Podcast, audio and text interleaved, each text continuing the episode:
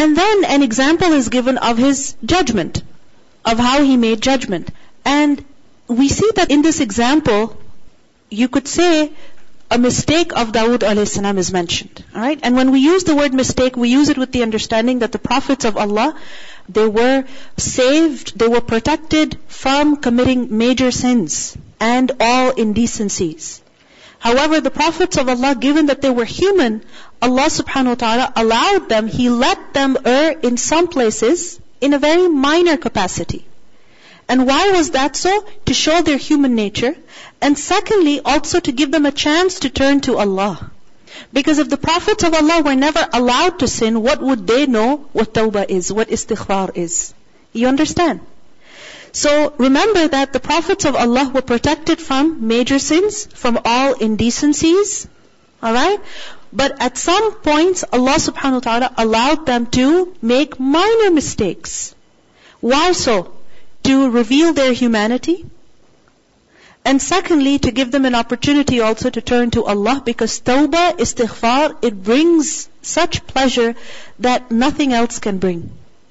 This is a part of ubudiyah. This is a part of servitude, to turn to Allah, begging His forgiveness, because it really shows how much we need Allah. That we cannot do without having Allah subhanahu wa ta'ala happy with us. And for that we need to seek His forgiveness. Alright? And remember, each time a Prophet of Allah made even the slightest error, he was corrected. Like we see in the Sunnah, the Prophet ﷺ, when he made honey unlawful for himself for a certain reason, he was corrected immediately. Right? لِمَ تُحَرِّمُ مَا أَحَلَّ اللَّهُ لَكَ Likewise, when the Prophet ﷺ accepted the false excuses of the hypocrites at the time of the Battle of Tabuk, the expedition to Tabuk, and he allowed them to stay behind, Allah subhanahu wa ta'ala advised him, Afallahu ank lima adhinta lahum. May Allah pardon you, Allah has pardoned you, why did you give them permission to stay behind? Meaning you should not have. So over here we see a mistake, a very minor mistake of Dawood alayhi salam is mentioned over here. And why so? To show again the humanity of Dawood a.s. What a perfect human being he was. In what way? That when he made a mistake, he turned to Allah. This teaches us two things. First of all, that all perfection is with who? Allah subhanahu wa ta'ala. A human being is a human being. A creation is a creation. No matter what status a human being attains, he will remain a human being. Which means that he will make a mistake. He will not be perfect divinity is only for who? Allah subhanahu wa ta'ala. Secondly, in this is a lesson for us. That if we make mistakes, then what should we do? We need to follow the example of the prophets. And you see, Allah subhanahu wa ta'ala allowed the prophets to make these mistakes because when you make mistakes, it keeps you grounded. It keeps you humble. Because it's very easy to slip, to start feeling arrogant, to become overconfident. It's very easy. We all know that. We've all experienced it. So when we make a mistake, even if it's very slight, it helps us stay humble. So, وَهَلْ أَتَاكَ نَبَأُ الْخَصْمِ is تَسَوَّرُ الْمِحْرَابِ Has the news of the adversaries come to you? Meaning, have you heard, O Prophet ﷺ, about this incident where adversaries, disputants, they came to Dawood a.s., but they didn't come in a normal, appropriate way. They climbed over the wall of the prayer chamber. إِذْ دَخَلُوا عَلَى دَاوُودَ فَفَزِعَ مِنْهُمْ When they entered upon Dawood a.s., what happened? He was alarmed by them. Because he was not expecting them. And they came at a time when he was busy in the worship of Allah and they came in a way that was not appropriate either. So naturally he was alarmed. قَالُوا لَا تَخَفْ They said, do not fear. Now these disputants, some have said that this was, these were actually angels that came in the form of human beings. And this was just a test for Dawood a.s. But the reason why we cannot say that confidently is because there is no ayah of the Quran or no hadith that tells us that these were angels. Alright? These versions or these details, they come from Israeliyat. What are Israeliyat? The traditions that have been taken from the Jews and the Christians. And we have been allowed to refer to them, but we cannot affirm them. Correct? And the thing is that if these were angels, then Allah subhanahu wa ta'ala would have mentioned that. The Prophet ﷺ would have clarified that. So, إِذْ دَخَلُوا عَلَى دَاوُودَ فَفَزِعَ مِنْهُمْ قالوا لا تخف خصمان بغى بعضنا على بعض They said we are just two adversaries. You know, one of us is in the wrong, one of us has oppressed the other. فَاحْكُمْ بَيْنَنَا بِالْحَقِّ وَلَا تُشْطِطْ وَهْدِنَا إِلَى سَوَاءِ الصِّرَاطِ Judge between us with truth and do not exceed, meaning do not be unfair. Wahdina ila sawa sirat and guide us to the middle path, meaning the best path, the best way. Because sawa is middle, right? That which is in the middle. Because remember, sawa also means equal. So equal is that which is from the middle, meaning when something is divided into two from the middle, then two parts are equal. Alright? So wahdina ila sawa sirat, meaning guide us to the best course of action. What should we do? Now what happened? Inna hada akhi, so one of them is speaking, and it seems like he's the plaintiff, the claimant. He is speaking that inna hada akhi, this brother of mine, lahu tis'un wa tis'una na'ja. He has 99 sheep. Now sheep are sheep. According to some Israeli traditions, this is referring to 99 wives of Dawood alayhi salam. Again, there is no basis of this. Alright? So, we adhere to the words of the Quran because the Quran is in the most eloquent speech. So this is what we refer to. So inna hada akhi lahu tis'un wa tis'una naja. This brother of mine, he has 99 sheep. Notice something over here. He's calling him his brother. Even though both are coming to Dawood salam with a dispute. Alright? The plaintiff is referring to the defendant as who? his brother. That despite the dispute, the brotherhood through religion is still there. And it's so important to remember that. That we might disagree with someone, we might have a major dispute with someone, but we cannot forget the fact that there's still some relationship between the two of us. And that relationship is through the deen. So, he has 99 sheep, وَلِيَ نَعْجَةٌ وَاحِدَةٌ And I have one female sheep. He has 99 female sheep. I have one female sheep. فَقَالَ أَكْفِلْنِيهَا And he, who, the owner of the 99 sheep, is saying that give me it. Give me it. What is it referring to? The one sheep of his brother. وَعَزَّنِي فِي الْخِطَابِ And he has overpowered me in speech. Meaning, he has convinced me in argument. Who has convinced who in argument? The owner of the 99 sheep has convinced the owner of the one sheep in argument. In what way? He convinced him that it's good for you if you hand over your one sheep to me. Now, what happened? Dawood salam, without listening to the other side, he gave a hasty judgment and he said, قَالَ لَقَدْ ظَلَمَكَ بِسُؤَالِ نَعْجَتِكَ إِلَى نِعَاجِهِ Certainly, he has wronged you in demanding your sheep, your one sheep, na'jatika, ila ni'aji, to his ni'aj. Ni'aj is the plural of na'ja. He already has 99 sheep. So he has no right to make this demand that you should hand over your one sheep to him. And then Dawood alayhi he commented that وَإِنَّ كَثِيرًا مِنَ الْخُلَطَاءِ Indeed, the majority of associates, what do they do? لَيَبْغِي بَعْضُهُمْ عَلَى بَعْضٍ Some of them oppress others. Meaning majority of associates wrong each other, oppress each other. They are unfair to each other. They overstep the bounds. They take from the other what they do not deserve. Are khulata? Khulata is a plural of khalit. And who is khalit? One whose affair is mixed with the affair of another.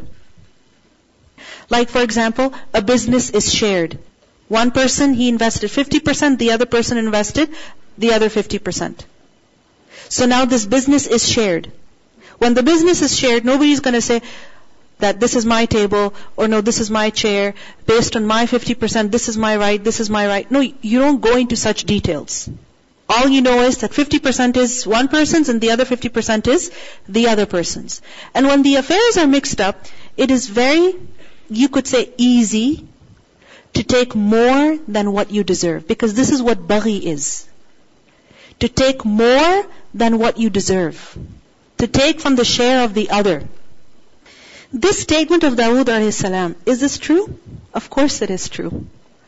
Many times, majority of the time, it is very common, inna kathiran, it's very common to oppress those who share something with you. When is it that we share something with somebody? Do we share the road when we're driving? Huh? Is it easy to oppress others when driving? How? Other drivers? Yes, it's very easy. It happens so, so frequently. Didn't give the indicator, instantly cut the other off. Right? Came too close to him, oversped, did something, you know, braked too hard, too late, too soon, whatever it was. It's very easy, it's very common to oppress those with whom we share something. How about when we are sharing some work, some responsibility? Does it ever happen that you've been assigned a group project?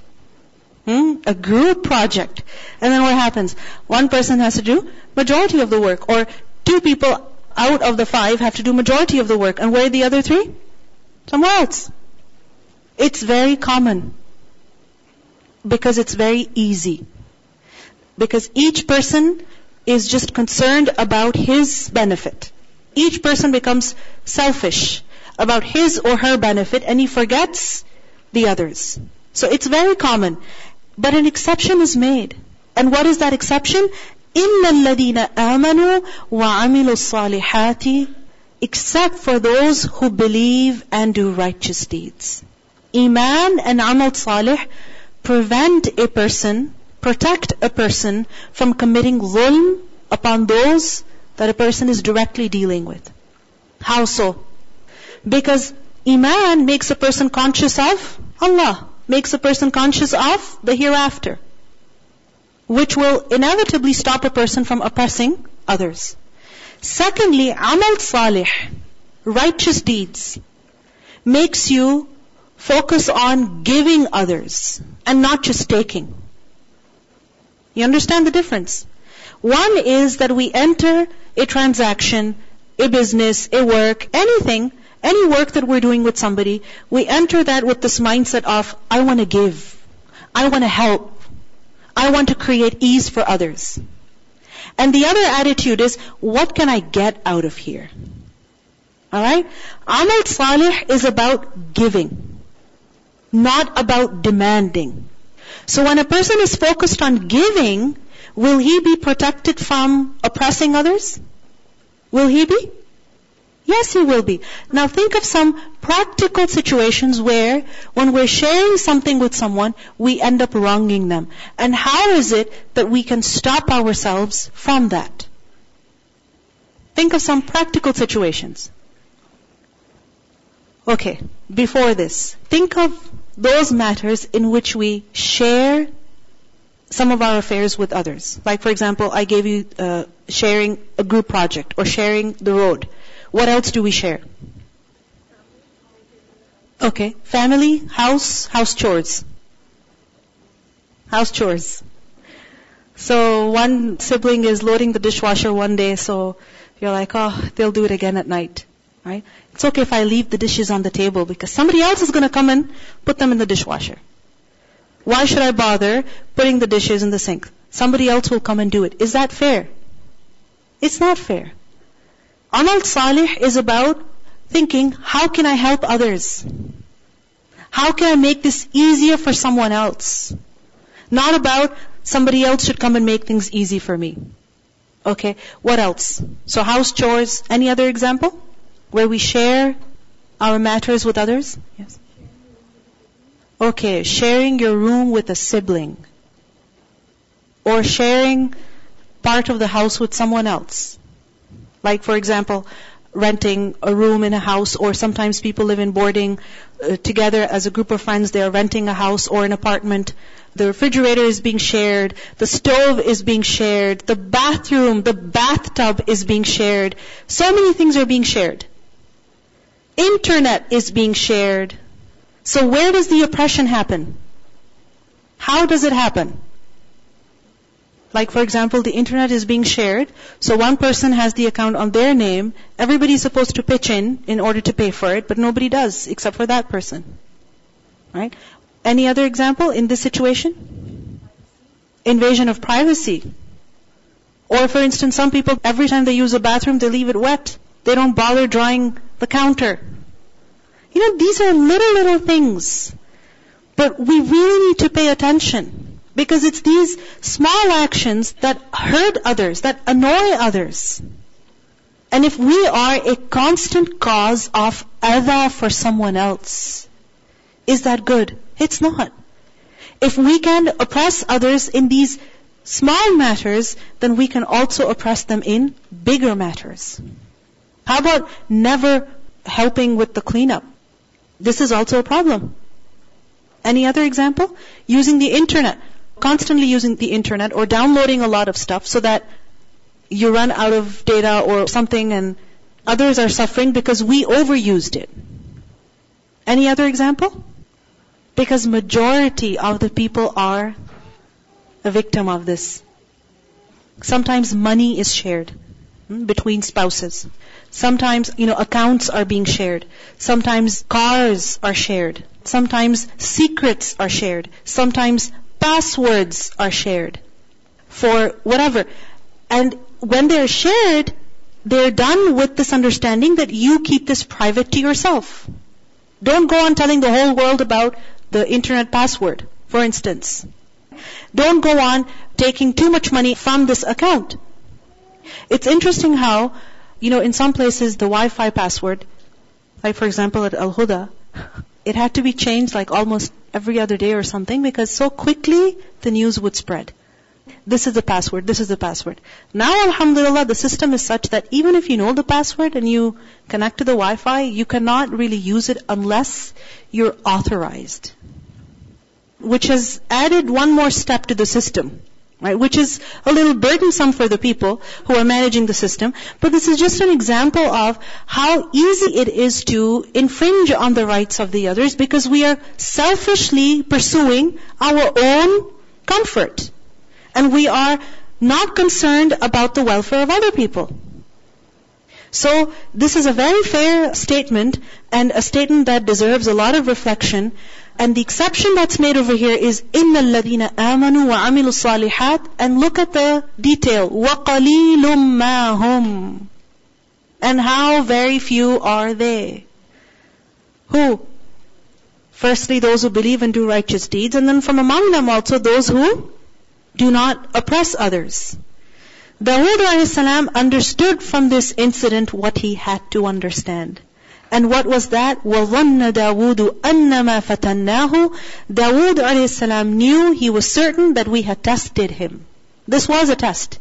This was not an accident. These people climbing over his wall, coming in and asking him the question and him giving a judgment over here in such a hasty manner, he knew that this was all a test. And he realized his shortcoming over here, فَاسْتَغْفَرَ رَبَّهُ And immediately he sought forgiveness from his Lord, وَخَرَّ رَاكِعًا وَأَنَابَ And he fell down as raki', meaning as one who was doing ruku', meaning one who prayed to Allah, and he turned in repentance, anaba. Anaba from the root letters, noon, wow, ba. Alright, and inaba is to return again and again. Marra ba'da marra. Meaning again, time after time. So if you think about it, Dawood was just busy in ibadah. Isn't it? This incident happened, and again he turned to Allah. What do we think? The fact that I prayed the tahajjud last Ramadan? It's okay. We don't feel the need to turn back to Allah again and again. What do we see? The example of the prophets is that they repeatedly turned back to Allah. Even if they just finished their salah, again they performed. Like for example, the Prophet ﷺ sometimes after performing his witr, and witr is what? The last prayer of the night. Isn't it? So sometimes after witr, sitting down, he would perform two rak'ah. Sometimes. Not always, sometimes. Okay? Why sitting down? Of course he would be tired by then. He would perform two rak'ah. I mean, you would wonder, he just finished praying tahajjud. Why again two rak'ah? Because once a person gets the ladha of worshipping Allah subhanahu wa ta'ala, the comfort that a person finds in turning to Allah, the shelter that a person finds with Allah, it's something that you don't want to keep away from. You really don't want to be away from. So we see Dawood a.s. also, he turned to Allah seeking His forgiveness. This incident was a test for Dawood a.s. It was the fact that he gave a hasty judgment or he heard the story of one side and not the other. And the fact that he should have been more available to the people such that they wouldn't find the need to climb over the wall to access him. So, Dawood a.s. he learned from this incident whatever he had to learn. And what was that? Allahu Alam. What exactly it was, Allah knows best. But what we learn for sure is that he understood and he took that as an opportunity to turn to Allah, seek His forgiveness. And Allah says, فَغَفَرْنَا لَهُ ذَلِكَ We forgave him for that. So when he's been forgiven for this, we don't need to dwell upon what exactly that mistake was and how it was and why it was. No, it was a mistake. He was a human being and Allah pardoned him for that. وَإِنَّ لَهُ عِندَنَا لَزُلْفَى وَحُسْنَ مَآبٍ And indeed, surely He has with us, surely nearness to us and a good place of return. What does this indicate? That Dawood status was now even higher than it was previously. His status increased in the sight of Allah after this incident. It's amazing. A mistake, and that brought him closer to Allah subhanahu wa ta'ala. Yes, it is our mistakes that bring us closer to Allah. Because when we slip and we see our deficiencies, and we realize the perfection of Allah, and we realize that there's no way except turning to Allah, then this is an opportunity for growth. This is an opportunity to turn to Allah even more. And this is what brings a servant closer to Allah. So this ayah indicates that Dawood a.s. his status increased even more because of this incident in this world. And of course in the hereafter, he will have an excellent place of return. We see that the prophets of Allah, they fell in prostration at what times? Out of gratitude and also upon realization of mistake. When they realized a mistake had happened, what did they do? They turned to Allah seeking His forgiveness. Allah subhanahu wa ta'ala says, Ya Dawudu. Now with additional favor, additional responsibility, and additional guidance. Ya Dawudu. O Dawood. Allah subhanahu wa ta'ala addressed him. Inna ja'alnaka khalifatan fil ard. Indeed, we have made you we have placed you as a khalifa in the earth. Your role is that you are a khalifa. Who is khalifa? Khalifa is one who comes after the other. One who comes in succession. Someone who has been given a responsibility, a role to perform.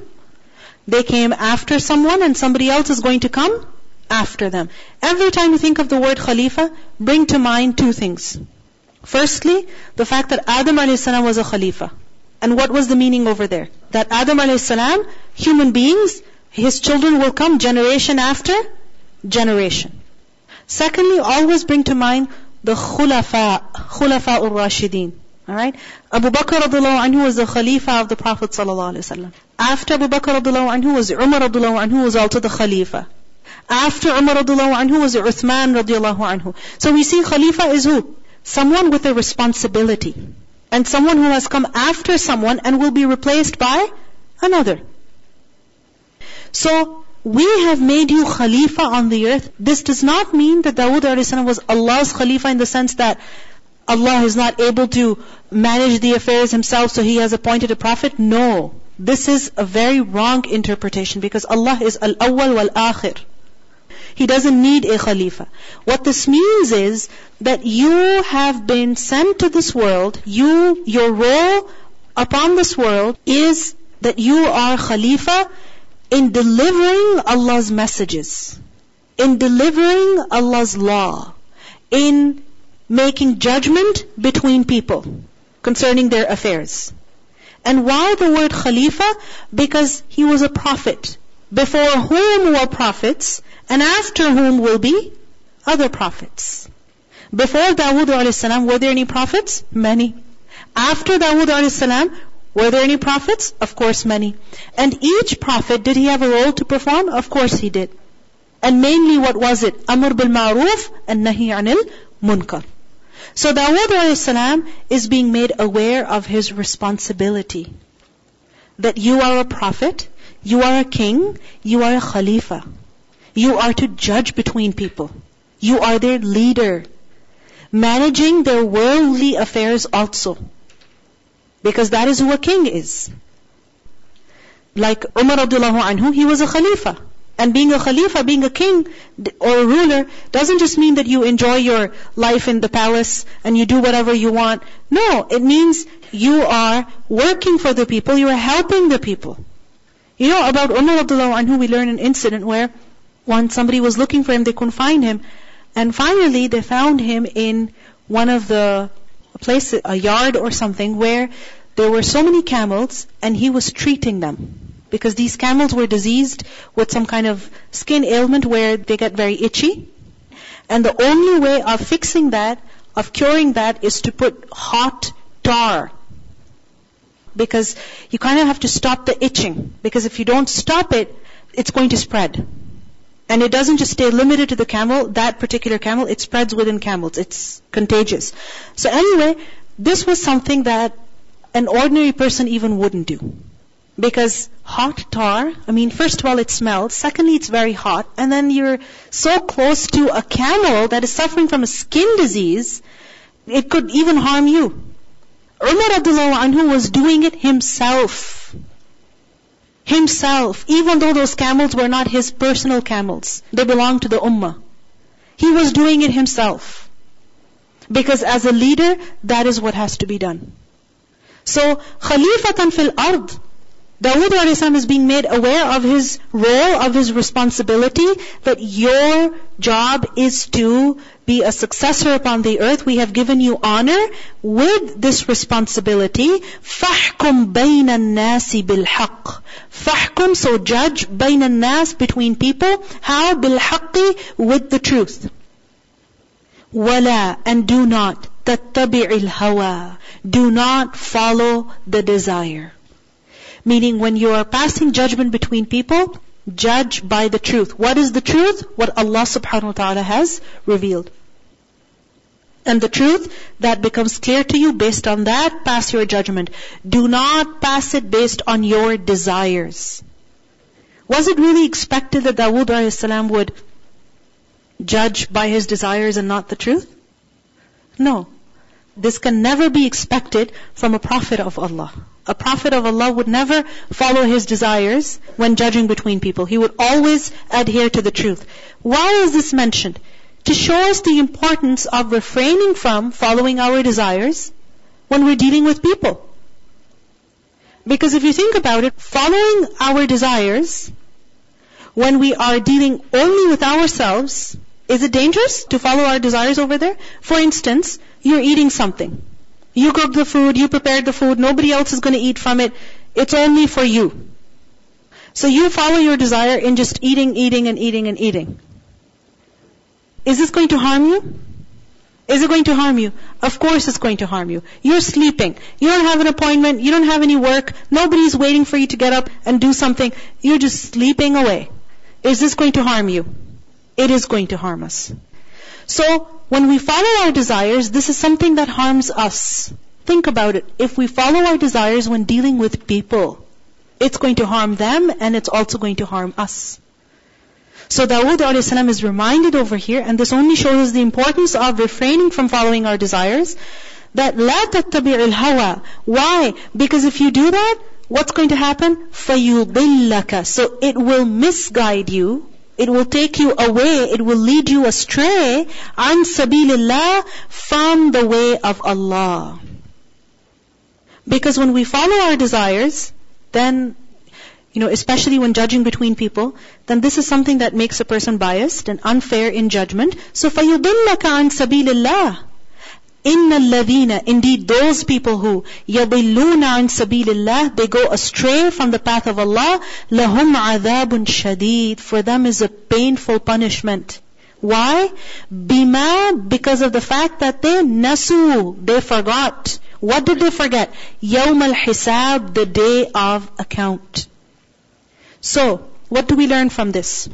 Following desires leads a person away from the path of Allah, which will lead to painful punishment. Why? Because a person forgot the day of judgment. So this means that a person would only follow the desires when he has forgotten the day of judgment. So we see in this ayah, after the test came a blessing. And what was that blessing? A great position of honor with responsibility. Dawood a.s. is made aware of what that responsibility is, what he has to be careful about, and a warning that's given over here that's beneficial for all of us is that when a person pursues his desires, then he forgets the akhirah. And then he ends up doing wrong, which leads to painful punishment in the hereafter. And with regards to judgment, making judgment, again, it's very clear that one should be very careful when passing judgment between people. He should decide by haqq and not let his desires come in the way. You see, a judge, Islamically speaking, a judge cannot give judgment if he's angry, if he's hungry, or he's tired. And there's so many other conditions also. Because if you're hungry, you can't be fair. You, you cannot think rationally. If you're tired, you're angry from something that happened before, you cannot be fair. You cannot think rationally. So you're bound to make an error. In Surah Al-Ma'idah, ayah 49, Allah subhanahu wa ta'ala says, وَأَنِحْكُمْ بَيْنَهُمْ بِمَا أَنزَلَ اللَّهُ وَلَا تَتَّبِعْ أَهْوَاءَهُمْ Do not follow their desires. The Prophet ﷺ is told. So a judge is not to follow his own desires or the desires of other people. Rather, he is to follow the law, the truth, when making judgment. In Surah An-Nisa, ayah 105, إِنَّا أَنزَلْنَا إِلَيْكَ الْكِتَابَ بِالْحَقِّ لِتَحْكُمَ بَيْنَ النَّاسِ بِمَا أَرَاكَ اللَّهُ in Surah Al-Ma'idah, ayah number 8, يَا أَيُّهَا الَّذِينَ آمَنُوا كُونُوا قَوَّامِينَ لِلَّهِ شُهَدَاءَ بِالْقِسْطِ With justice. وَلَا يَجْرِمَنَّكُمْ شَنَآنُ قَوْمٍ عَلَىٰ أَلَّا تَعْدِلُوا Don't let the enmity of a people prevent you from being fair. Be fair because that is closer to taqwa. In Surah Ma'idah, ayah 42, وَإِنْ حَكَمْتَ فَحْكُمْ بَيْنَهُمْ بِالْقِسْطِ if you pass judgment between people, then do so with justice. So we see the Prophet ﷺ was advised in the Quran numerous times to be fair in his judgment. Dawood ﷺ was also advised. And if somebody advises us, be fair, we get offended. We get so offended so easily. And forget about being a big judge, even something as small as you know, within the household, within our friends, within our siblings. If somebody advises us to be fair, we get offended over there. No need to get offended. If somebody is advising us to be fair, be happy. Alhamdulillah, somebody woke you up. Somebody opened your eyes. The Prophet ﷺ said, judges are of three types. One will go to paradise, and two will go to hell. One type of judge will only make it to paradise and the other two types will go to hell. وَالْعِيَاذُ بِاللَّهِ The one who will go to paradise is a man who knows what is right and gives judgment accordingly. He knows what is right, he knows the law, he knows the truth, he does his research, he investigates, and then he passes judgment accordingly. But a man who knows what is right, he knows the truth, but still he acts with injustice in his judgment, will go to hell. So that's the second type of judge.